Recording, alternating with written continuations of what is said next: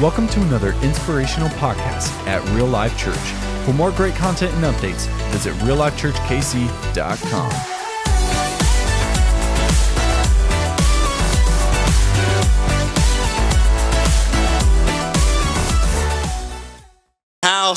Hey, give it for Barry. Come on, somebody. I like to play tricks on them all the time. That's what we do, just throw them under the bus. So, hey, I'm excited you guys are here today. I believe God to do something very special. If you're new with us, I want to say a resounding welcome home. I believe God's brought you here on purpose and with a purpose. Man, once again, give it, give it up for everybody's new this morning. Come on, Real Life. Come on. I got to say thanks to one person in particular, back in the back. He's not going to like me for this. Uh, but there's somebody helping us from Summit Park today with uh, some of our audio stuff and, and dive in. His name is Jake. Jake, wave your hand like this. You're back there. I don't know if you're back. I can't even see you, but he's back. Give it up for Jake for helping out today from another church. Man, um, we do infinitely more together, and it's, we're so blessed to, uh, to be around you guys and uh, the lighting stands, all this other stuff, just the coaching. And so we just love you guys and say, uh, tell tell Scott Obrimski, tell Chris Obey, thank you for allowing us to have you this morning. Uh, but man, we're excited for what God's going to do today. We're jumping into a series called Margin, the second part of the series. And I know God's just doing something special, man, to create financial peace in your life, to create some margin. Uh, yeah, we're talking about money, so I want you to calm your nerves. Not, we don't want something from you, we want something for you. So please don't be like, oh man, it's the money series. No. No, no, the church wants my money. That's not it. We want something for you. I believe God has a plan, a purpose for your life. I mean, we talked about some of you guys getting weird a little bit. I hope you guys get that little weird feeling that you're not going to be the normal American because normal means broke, amen. Uh, we're not going to keep paying all the debt and being credit card debt. We're going to change up some of our habits. And man, some of you started doing it last week. We talked about trusting God completely, and some of you are like, whoa, my perspective is completely changing about my money, and I'm going to put God first, and so I'm going to do things a little different. I'm going to be a little weird. I'm going to pay off my student loan. Come on, somebody. I'm going to get rid of my house payment. That's a miracle, right? You know God exists when that thing goes away. I mean, you're, you're just got, God, I'm going to put you in, I want you to bless my life. I'm going to follow you. And so we're doing this series. We're diving into different principles from God's word to help you financially find financial peace in your life. Last week we talked about a debt-free life, trust God completely, and we talked about having a different perspective, being content. And today we're d- diving into another topic, another principle. A debt-free life saves money consistently. Somebody say saves. Saves. Jesus saves. Jesus saves money, right? Jesus saves some money. So we're going to dive into this idea. And the problem for us is that we typically spend everything we make. Oftentimes we spend more than we make, amen? You get to the end of the month, you're like, where'd the money go, babe? Where'd it go? It's like the elusive unicorn. Like you have no idea what happened to all the money. It's kind of like holding water in your hands, just kind of leaks out. And you're like, man, where did it all go? Like whatever happened to the money we made. We worked so hard for it, but there's nothing to really account for. And I want to share some stats with you this morning about money. The Wall Street Journal says this. He says seventy percent of Americans live paycheck to paycheck. Man, seventy percent. That's almost three quarters of Americans are living for Friday, amen? Just like, man, if I could just make it to the weekend. Like if I can survive these five days, I have enough money to survive. I mean, just live on a razor's edge, no savings, no money saved in the bank, no, nothing for emergencies. That's the normal. The normal in America is broke. We're going to try to get a little weird, amen? We're going to try to be a little different. I think Jesus wants us to be different. Man, a recent Gallup poll says this, sixty-eight percent of Americans would not be able to cover a five thousand dollars emergency without borrowing money. Who knows if five thousand dollars doesn't go very far? Some of you are like, uh, no, no, no. I'm at truck repair. Come on, leaky roof. Some of you guys put some trucks through some trailers. I'm just kidding, Barry. I'm making fun of you a little bit. He's shaking his head. Man, it's just so easy, right? A little foundation issue. I mean, uh, somebody say teenagers. Come on, somebody. Teenagers plus cars equals money.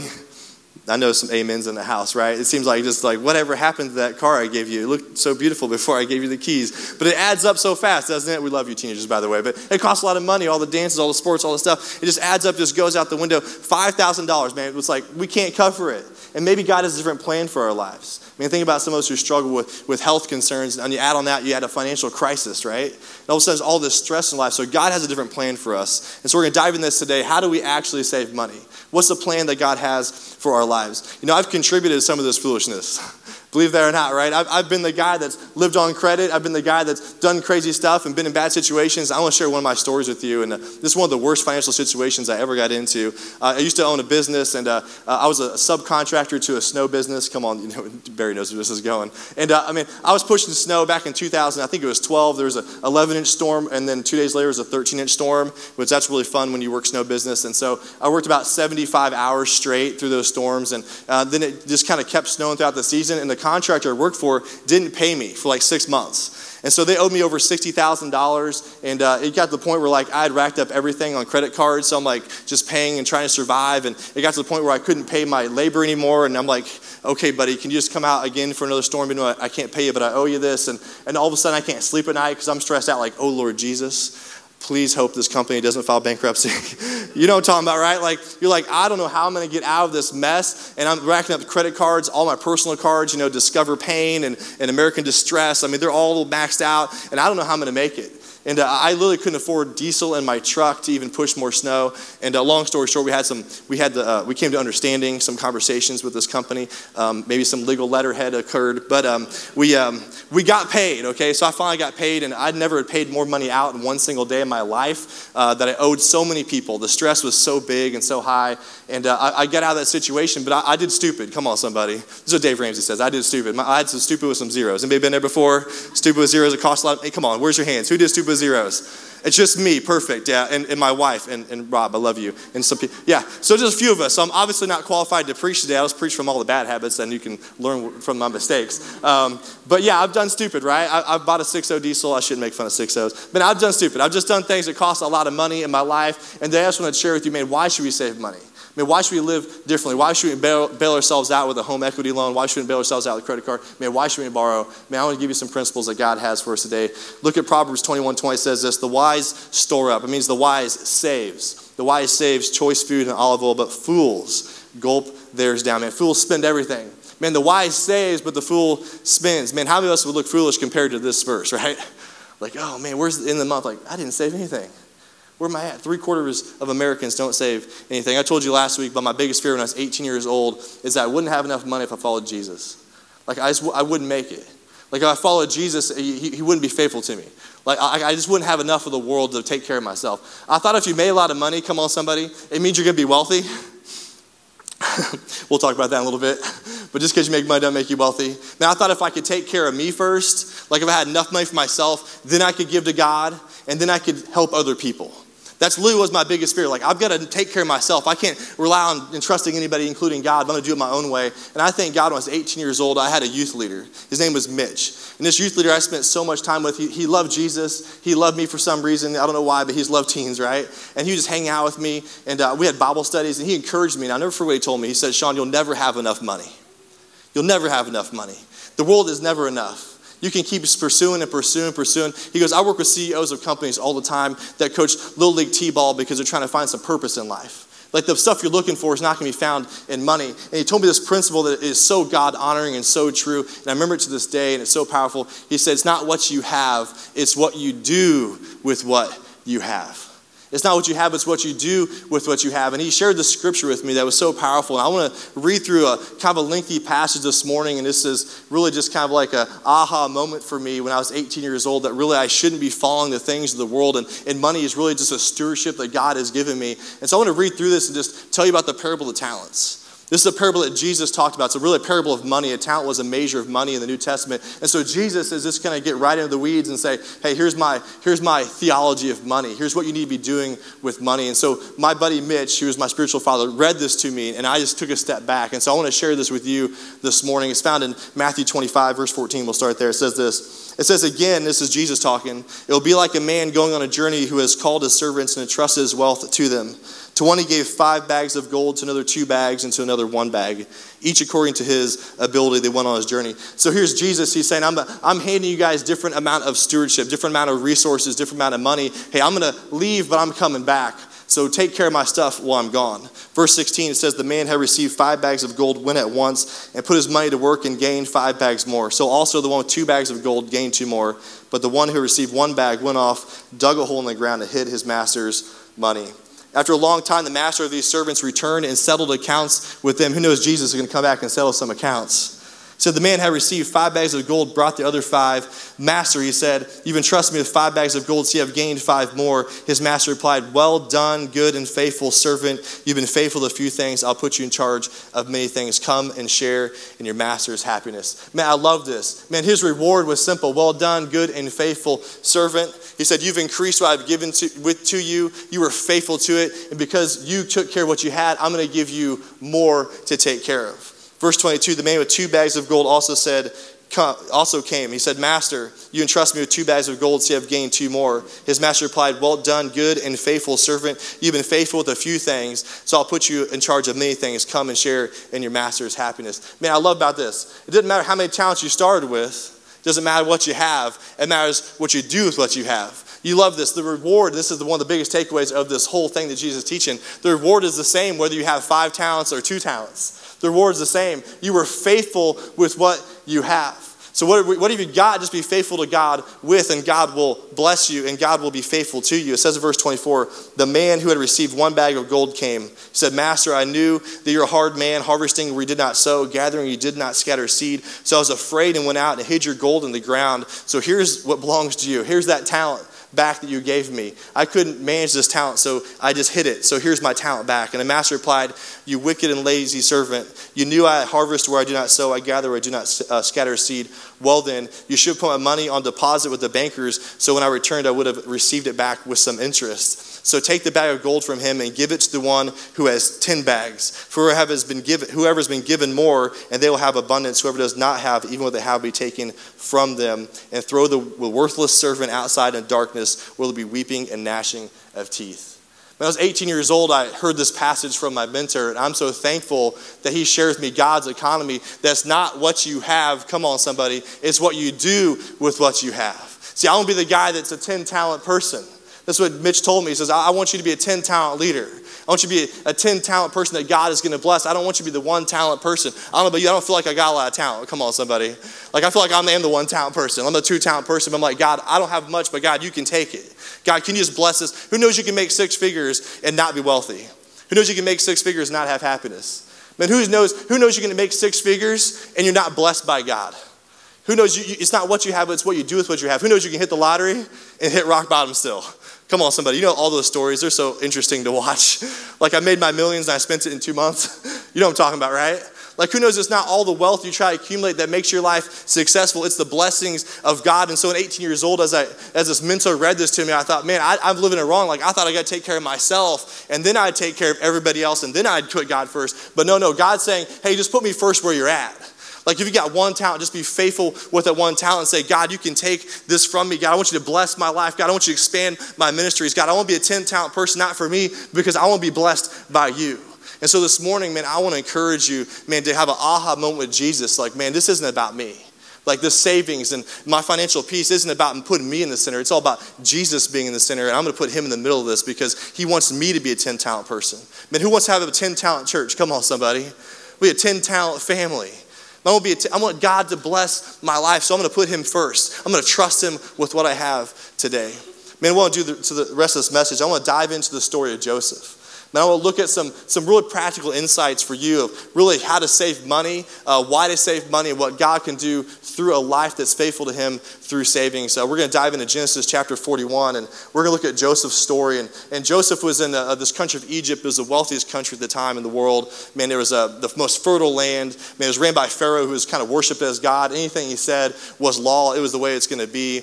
And so Joseph is in a prison cell. He's actually a slave, and uh, jo- uh, the Pharaoh gets a vision from God. He gets a dream from God, two different dreams, and he can't figure out what these dreams mean. And so he hears from a cupbearer that there's this little guy that's all scraggly, locked up in a cell, and he can interpret this dream. And so he calls for Joseph, and we're going to pick this story up in Genesis chapter forty-one, verse fourteen. It says this: So Pharaoh sent for Joseph, and he was quickly brought from the dungeon where he had where he had shaved and changed his clothes. Who knows, that's a good moment right there, you know? Like, finally, I'm out of this prison cell. I'm getting cleaned up. I went to the barber shop. Man, he came to Pharaoh. Pharaoh said to Joseph, I had a dream. No one can interpret it, but I've heard it said of you that when you hear a dream, you can interpret it. And so Pharaoh tells the dreams of Joseph, and Joseph interprets it and says this in verse twenty-nine. He says, Seven years of great abundance are coming throughout the land of Egypt, but seven years of famine will follow. Then all the abundance in Egypt will be forgotten, and the famine will ravage the land. The abundance in the land will not be remembered, because the famine that follows will be so severe. Man, the reason the dream was given to Pharaoh in two forms, the reason you hear it twice, is that the matter has been firmly decided by God and will happen soon. Man, one of the first insights of giving is that saving money is absolutely necessary. Man, saving money, money is absolutely necessary. Man, that Pharaoh knew and confirmed that emergencies are coming. Come on, somebody. Who knows emergency is coming? man, then we're going to have to kind of buckle down a little bit. Like, hey, you have seven years, it's going to go great. But hey, when the seventh year hits, man, get ready. Be prepared because something is going to happen. There's going to be an emergency on the way. I mean, it's not a matter of if, but a matter of when. I mean, Money Magazine says this, that seventy-eight percent of us will have a major negative financial event in any ten-year period of time. So I need ten people to stand up. Give me ten people. Where's my ten? Come on, don't be scared. We got one, two, perfect, three, four. We're getting there. Five, we're, we're working hard. Come on, I need more people. Five, there, I don't know, I can't see anymore. So one, two, three, four, five, six. That's about ten. I can't even count anymore. That's how you can stay up. You're the perfect person to stay up. All right. I'm going to preach the mic right now. God's telling me to. Um, but so eight of you. So eight of you are going to walk through a hard situation in any ten-year period of time. So that means in a fifty-year period of your life, you're going to have five really bad financial issues. And uh, this study shows that's going to be six thousand to ten thousand dollars every time on average. So you might be around fifty thousand dollars, forty thousand dollars in these next forty years or whatever amount of ten-year period of time. So we're all going to struggle through this. You guys can be seated. And I don't know which one. Mike, it's not going to be you. But the rest of us are going to struggle. I'm just kidding. But man, Mike's like, no, it's been me. My ten-year period was collapsed into two years. We've been there, man. I feel like every other month it's like, what? You know, you're going to have, it's not a matter of if it goes bad, it's when it goes bad. I'm just going to tell you, you guys all know this. Like the storm is coming, right? Like we got to be prepared for for the for the negative seasons. We got to prepare for the famine. Like you might be in abundance right now. It's like, oh, things are going great, man. Be prepared for this season. Be prepared for every season. God is just is warning us, man, trouble is on, on the horizon. Man, Ecclesiastes eleven two says this, divide your merchandise, divide your money among seven or eight investments if you don't know what calamity may happen on earth. Man, I'm not saying this is like a, a, a speech to diversify an all, your allocation here, but I'm just saying you should save your money. Like the Bible says, you never know what's going to happen. I'm going to tell you something, life truly does happen. Think about medical debt. Man, number one reason that, that Americans go into personal bankruptcy, declare personal bankruptcy, is because medical debt. I mean, you can imagine the, the, the hardship of, of having someone in your family, maybe your child sick or your spouse sick, and then you have all the health crisis, but now you got all the financial crisis on your shoulders. How am I going to pay for this? Do you believe that God wants you to have a different plan than walking through all that stress and pain at the same time? Man, God wants us to save money, put some money aside. I mean, a second insight I want to share with you, and this is what Joseph did. Man, he was intentional. Saving money for Joseph was super intentional. I want you to share his plan that he told Pharaoh. This is an absolutely amazing plan. Verse thirty-three said this, and now let Pharaoh look for a discerning and wise man. I hope that's me. A discerning and wise man. And put him in charge of the land of Egypt. Come on, man. Let Pharaoh appoint commissioners over the land to take a fifth of the harvest of Egypt during the seven years of abundance. They should collect all the food of these good years that are coming and store up the grain under the authority of Pharaoh, but be kept in the cities for food. The food shall be kept, held and reserved for the country to be used during the seven years of famine that will come upon Egypt, so the country may not be ruined by the famine. Man, check this out. Here's how the plan's going to work. We're going to put somebody in charge who's wise and discerning. We're going to take twenty percent of everything that we grow during the good years. We're going to store up the grain, and we're going to reserve for the country when it gets in a hard famine. That's, that's a plan we can live on, amen? Like we just kind of save up a little bit what we got to have on reserve for the hard times. And it says this, the plan seemed good to Pharaoh. He's like, good idea, Joseph. I love this. And all the officials said, this is amazing. So Pharaoh asked them, can we find anyone like this man, one whom is one whom is a spirit of God? The Pharaoh said to Joseph, since God has made you known all this, there is no one so discerning and wise as you. You shall be in charge of my palace. Come on, somebody. This guy just left a prison cell, and all my people should submit to your orders. Like, this is getting good. Only with respect to the throne will I be greater than you. You know, Joseph's first instinct when he, when he saw the future was that he would immediately start saving. Save and save and save and save. That was his first instinct. And because of that, it said the Holy Spirit was on this guy. He's like, this guy's got wisdom beyond his years. This guy's got some discernment. Like, God's on this guy, so I'm going to take you out of this prison cell. I'm just going home and promote you up to second in charge. Why don't you kind of ride in the chariot right next to me? Isn't that a great day for Joseph? I don't know about you, but I kind of want to be like that. I want to be like, man, I'm going to see the future. I'm going to start saving some money. And he came up with this amazing plan, and he was super intentional. He said, man, I'm going to write this down. I'm going to put some commissioners in place to hold accountable this system, and I'm going to have the full support of Pharaoh. Who knows you need the full support of the Pharaoh? There's somebody. There's a Pharaoh in your house. Come on, somebody. I'm not going to say you point your fingers, but you know who's running this place, right? Like, there's law happening here. I'm not saying any worship, but there's some law happening here. Like, you got to get the full support of Pharaoh in your finances. And so this is what he did. He didn't suggest, like, hey, just save money when you got some extra money laying around. Like, hey, after you pay all the bills and you get everything figured out and you have some fun, whatever's left in the month, because the unicorn, you can't find it, right? Like, whatever's left, just, just save the, the money that's left over. No, no, no. He said, hey, put a number on it. Like, I don't know what percentage it is for you, but he said twenty percent. Like, I'm, I'm going to take twenty percent of everything in Egypt. I'm going to save it. I'm just going to put it in a storehouse. I mean, this was Egypt's emergency fund.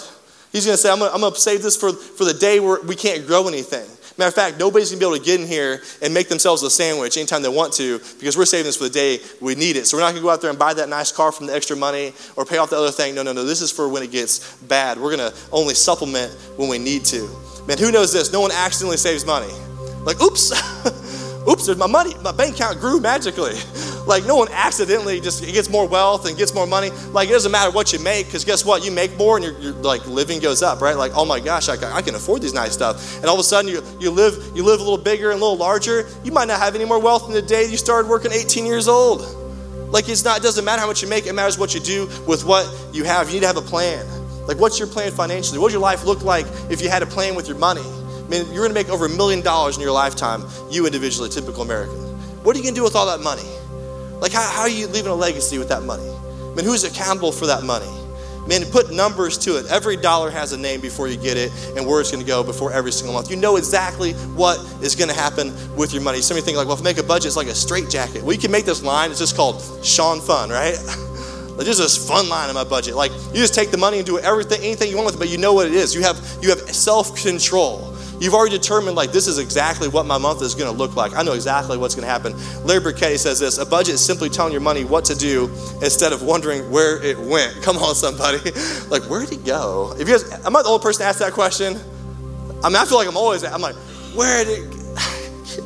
Look at my bank statement, like, I cannot believe I ate so much food. Like, what? Where? How did that happen? Man, wow, I believe it. Man, I mean, how would your life be different with a financial plan? I mean, how would it be different if you, if you just said, hey, you know what, this is what I'm going to do with the money God's given me. I'm not waiting until I make more money. I'm going to be faithful with God. I, I've got two talents, Jesus. I've only got five talents, but God, I'm going to, I'm going to put you first. I'm going to save. I'm going to, I'm going to follow your plan. I'm going to live on less. Like, I'm not going to maximize my stuff. I'm going to maximize you. Man, no one's going to touch this money. No one's going to sneak in here and get a sandwich. We're not going to go buy no, the special extra car. Like, we're going to, we're going to live inside our means. Man, third insight that Joseph tells us, man, saving money protects your family and those around you. Man, look how disciplined that Joseph was and how it led to saving so quickly. Man, verse forty-eight says, Joseph collected all the money produced in seven years of abundance in Egypt, stored up in the cities. In each city, he put the food grown in the, in the field surrounding it. And Joseph stored up, I love this, huge quantities of grain like the sand of the sea. It was so much, he stopped keeping records. Come on, you want that kind of life, right? Because it was beyond measure. Man, how in the world could Joseph do this? I mean, check out God. Just watch what God does. They saved twenty percent for seven years. And the next seven years, they covered one hundred percent of their need. Like, during the famine, it covered everything they needed to survive. They fed the whole nation because they saved twenty percent for seven years, and they covered one hundred percent for the next seven. How is that possible? How is that possible? That's only possible with God's blessing. That's only possible because God allowed it to be possible. It said he blessed them so much, it was beyond measure. Joseph's like, I think we're good. Like, I can't count any more of what I got, but God just keeps bringing in because we're prepared for the day when the famine happens. Man, make your savings a part of your daily life. Just make it a natural part. I'm just going to tell you, just take it off the top. Just take it off the top. When I was eighteen years old, Mitch is like, man, this is what you got to do with your life. I'm like, okay, you obviously have walked with Jesus closer than I've walked with Jesus. Show me what I should do. He said, this is what you need to do. You need to give, you need to give this much money to God. Just take this percentage off the top. This is what me and Diane have done since since I was eighteen years old. This is what I've done. This is what I let my family do. We just take a percentage off the top and give it straight to God. Like, there's seasons where I didn't make any money. But you know what? I said, God, whatever my income is, God, this is the percentage I'm going to give to you right off the top. Before I spend a dime, before I give any other number, any other dollar bill a name, I'm going to give you first. Because all this is just a stewardship. Like, all this is just from you. I'm just passing through. I'm not holding on to anything. And so, God, I'm going to honor you because I know I want your blessing in my life. I don't want to do it my way. And so I'm going to put God first. And then the second thing we do is we just cut another number off the top. We cut our savings off the top. Before we spend a dime, we're like, this is how much money I'm putting into emergency fund. This is how much money I'm putting in long-term savings. When Mitch, when I was eighteen years old, Mitch said ten percent to God, ten percent to the short term, ten percent long term, live on seventy.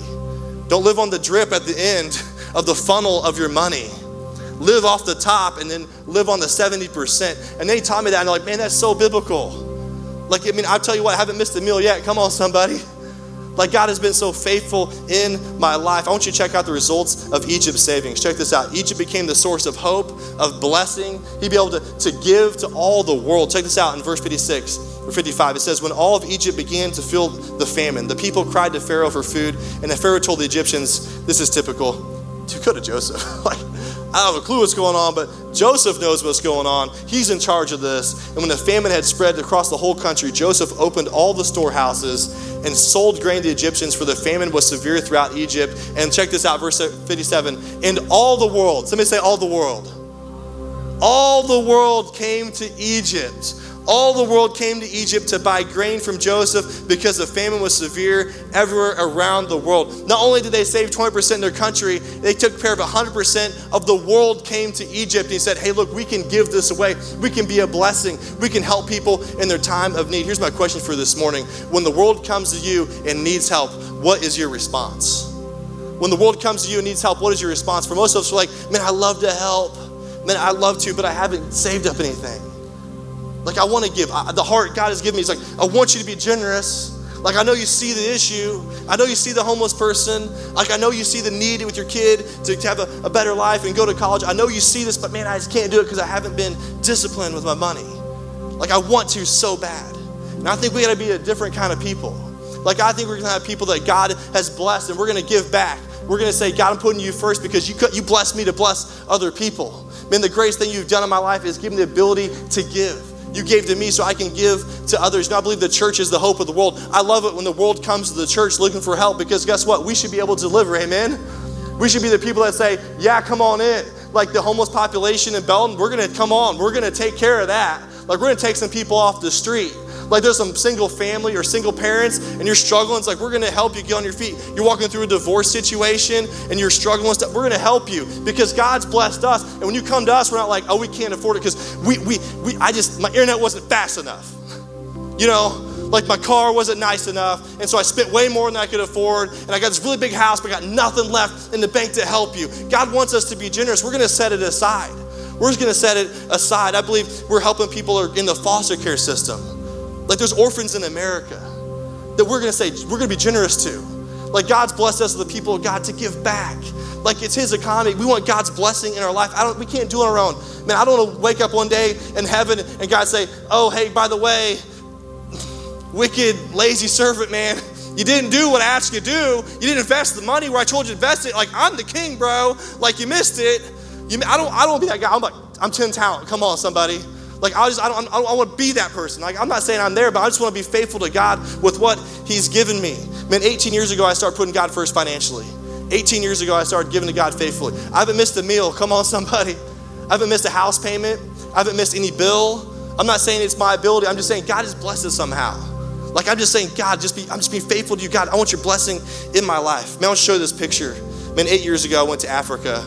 And the, the, sorry, the picture, it, it's, it's a picture from Africa. What do you expect, okay? It's not, it's not pretty, okay? But there's a kid, his name is Newton. And uh, you know, when the world asks you and says, hey, can you help? And there's a kid in a slum that walks through raw sewage with his pink Crocs on, okay? And doesn't have electricity or running water or, or sewer. And they say, hey, can you help help these kids out of the slum? You know what you say? Yeah, I can. Yeah, I can, I can help. Like, I don't have to have everything in my life because God, God didn't call me to keep what I have. See, God called me to give back. And so for the last eight years, we sponsored Newton. He was eight years old. He's now sixteen. He gets clean water. He gets education. He gets shoes. Come on, somebody. And it's like, hey, I want you to have a life. Like, I'm the, I'm a wealthy person in the world. I have a college education. Like, I'm, I'm, in the, I'm in the top one percent of the wealthiest people in the world. I can give back to people. We are the most wealthy nation in the world, but it's just never enough. There's never enough. Like, you're just trying to, like, have it. Just stop trying to have all this stuff. Let's just give it back. Just say, God, be faithful to you. We haven't missed a payment in, in, in eight years to help Him. If I had seasons of sixty thousand dollars of credit card debt and crazy stuff happen in my life, oh, absolutely. But God has been faithful. And I'm just learning, God, I'm going to put you first. Because there's people around the world. There's people who need the hope of Jesus. There's people in our cities. There's people in our families. Man, I want to be the guy that tells my kids, like, hey, I'm not going to pay for all your college, but I'm going to help you. I want to bless you. I want to give you a start. Like when I went off to college, it was, hey, we love you. We wish we could help you more. Good luck. You know, and that's most of us. That's most of us. But you know what? I want to be different. Like I want to bless my family. Matter of fact, the Bible says this in, in Proverbs thirteen twenty-two. It says, a good person leaves an inheritance for their children's children's. Wow. There's probably some things I need to change in my life. You know, for eighteen months, when I left my last church, well, I'm gonna tell you, didn't like leave on like a, a, an upward slope. Didn't leave well. I didn't pull a salary for eighteen months. And we had money in savings. We had the ability to be generous, not to pull money from this church, because we had a heart to launch a life-giving church in our city. Because of God has blessed us. We could say, no, no, no, no, no, no, no, I'm good. And that's not the typical church planner story, I promise you. Matter of fact, I got people mad at me that I didn't take a salary. People are like, no, no, no, you need to do this. I'm like, no, no, no, this is my gift. Because God, has, we're going to grow this church out of the ground, and it's going to be a blessing to the world around it. I'm just telling you, God has been so faithful. If we could just save money, we're just saying, I'm sick of living paycheck to paycheck. Man, I'm sick of making my life about me. I'm sick of not having anything left at the end of the month. God, I'm going to put you first. God, I want to be faithful to you. I'm just a steward. Man, I'm just passing through. Like this money, this world isn't my home. I'm gonna follow you every day of my life. Young people, listen to me. I'm telling you, if you're if you're in here and you're like, man, I wanna make a difference, man, go serve in a youth group as a youth leader. eighteen years ago, this message has been working in my heart for eighteen years because one man took the time to love me enough to tell me the truth of God's word and say, son, you're doing it wrong. You're doing it wrong. I'm gonna encourage you, man, invest in people's lives. Man, make a difference. I believe for you today, somebody's gonna say, you know, I'm gonna get a little weird. I'm gonna get a little weird. I'm gonna do things a little different. I'm gonna follow God financially. I'm gonna start saving money. Man, I wanna leave a legacy. I'm tired of living for myself. God, I want you to bless my life. God, use me any way you can. God, use me. Father, we come before you. God, I pray it's a blessing on our team. God, a blessing on this church. God, I pray we put you first. God, we would be so nearsighted.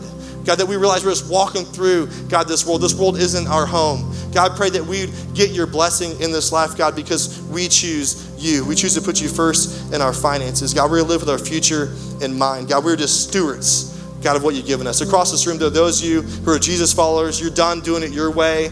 You're done living beyond your means. You want a new legacy of generosity in your life. You'll be more intentional about your savings. If that's you this morning, you put Jesus first in your finances. We just lift your hands high across the room. Say, I want to put Jesus first in my finances. I see your hands all across this place today.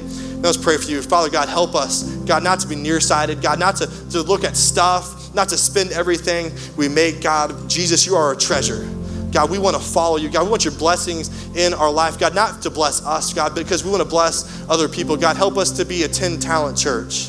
God, help us to be ten-talent people. God, we want to give generously to you. God, we, God, we want to go to heaven and hear one day, well done, my good and faithful servant. Man, the world runs to us, and we're going to tell them, we're going to say, in the name of Jesus, I can bless you because God has been so faithful to me. As we keep praying across this room, some of you recognize your life has been a pursuit of stuff, pursuit of wealth, pursuit of everything the world has to offer, and it never seems to be enough. Many of you may walk in here thinking the Bible was just a good book written two thousand years ago, and you don't know, you don't really believe in it, but today you realize you need to know more about this Jesus. Who is Jesus? Jesus is the sinless Son of God. He was sent by his Father to us to give his life as a ransom, to set us free from the power of sin. Without Jesus, we're straying in sin. We cannot be good enough on our own, but Jesus died for us on the cross. The Bible said that every sin was nailed to him, past, present, and future, that all of your wrongs were exchanged for all of his rights. This is good news because Jesus wants a relationship with you today. The Bible says that anyone that calls on the name of Jesus will be saved, will be forgiven, will be made new today.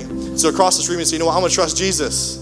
Like, I, I, I, want, I want him in my life. I don't live for this world anymore. I don't live for Jesus. Man, I want forgiveness. I want new life in him. If that's you this morning, without anybody looking around, you lift your hand high and say, I want Jesus in this place. Like that this morning, say, I want Jesus. Man, if that's you, I want you to pray this prayer. Say, Father God, thanks so much for sending your best, for sending Jesus. God, thank you for giving. God, thank you for setting the example. God, I want to give my life back to you. Thank you for dying on the cross for me. And I praise in Jesus' name. Amen. Come on, everybody, give it up for God this morning.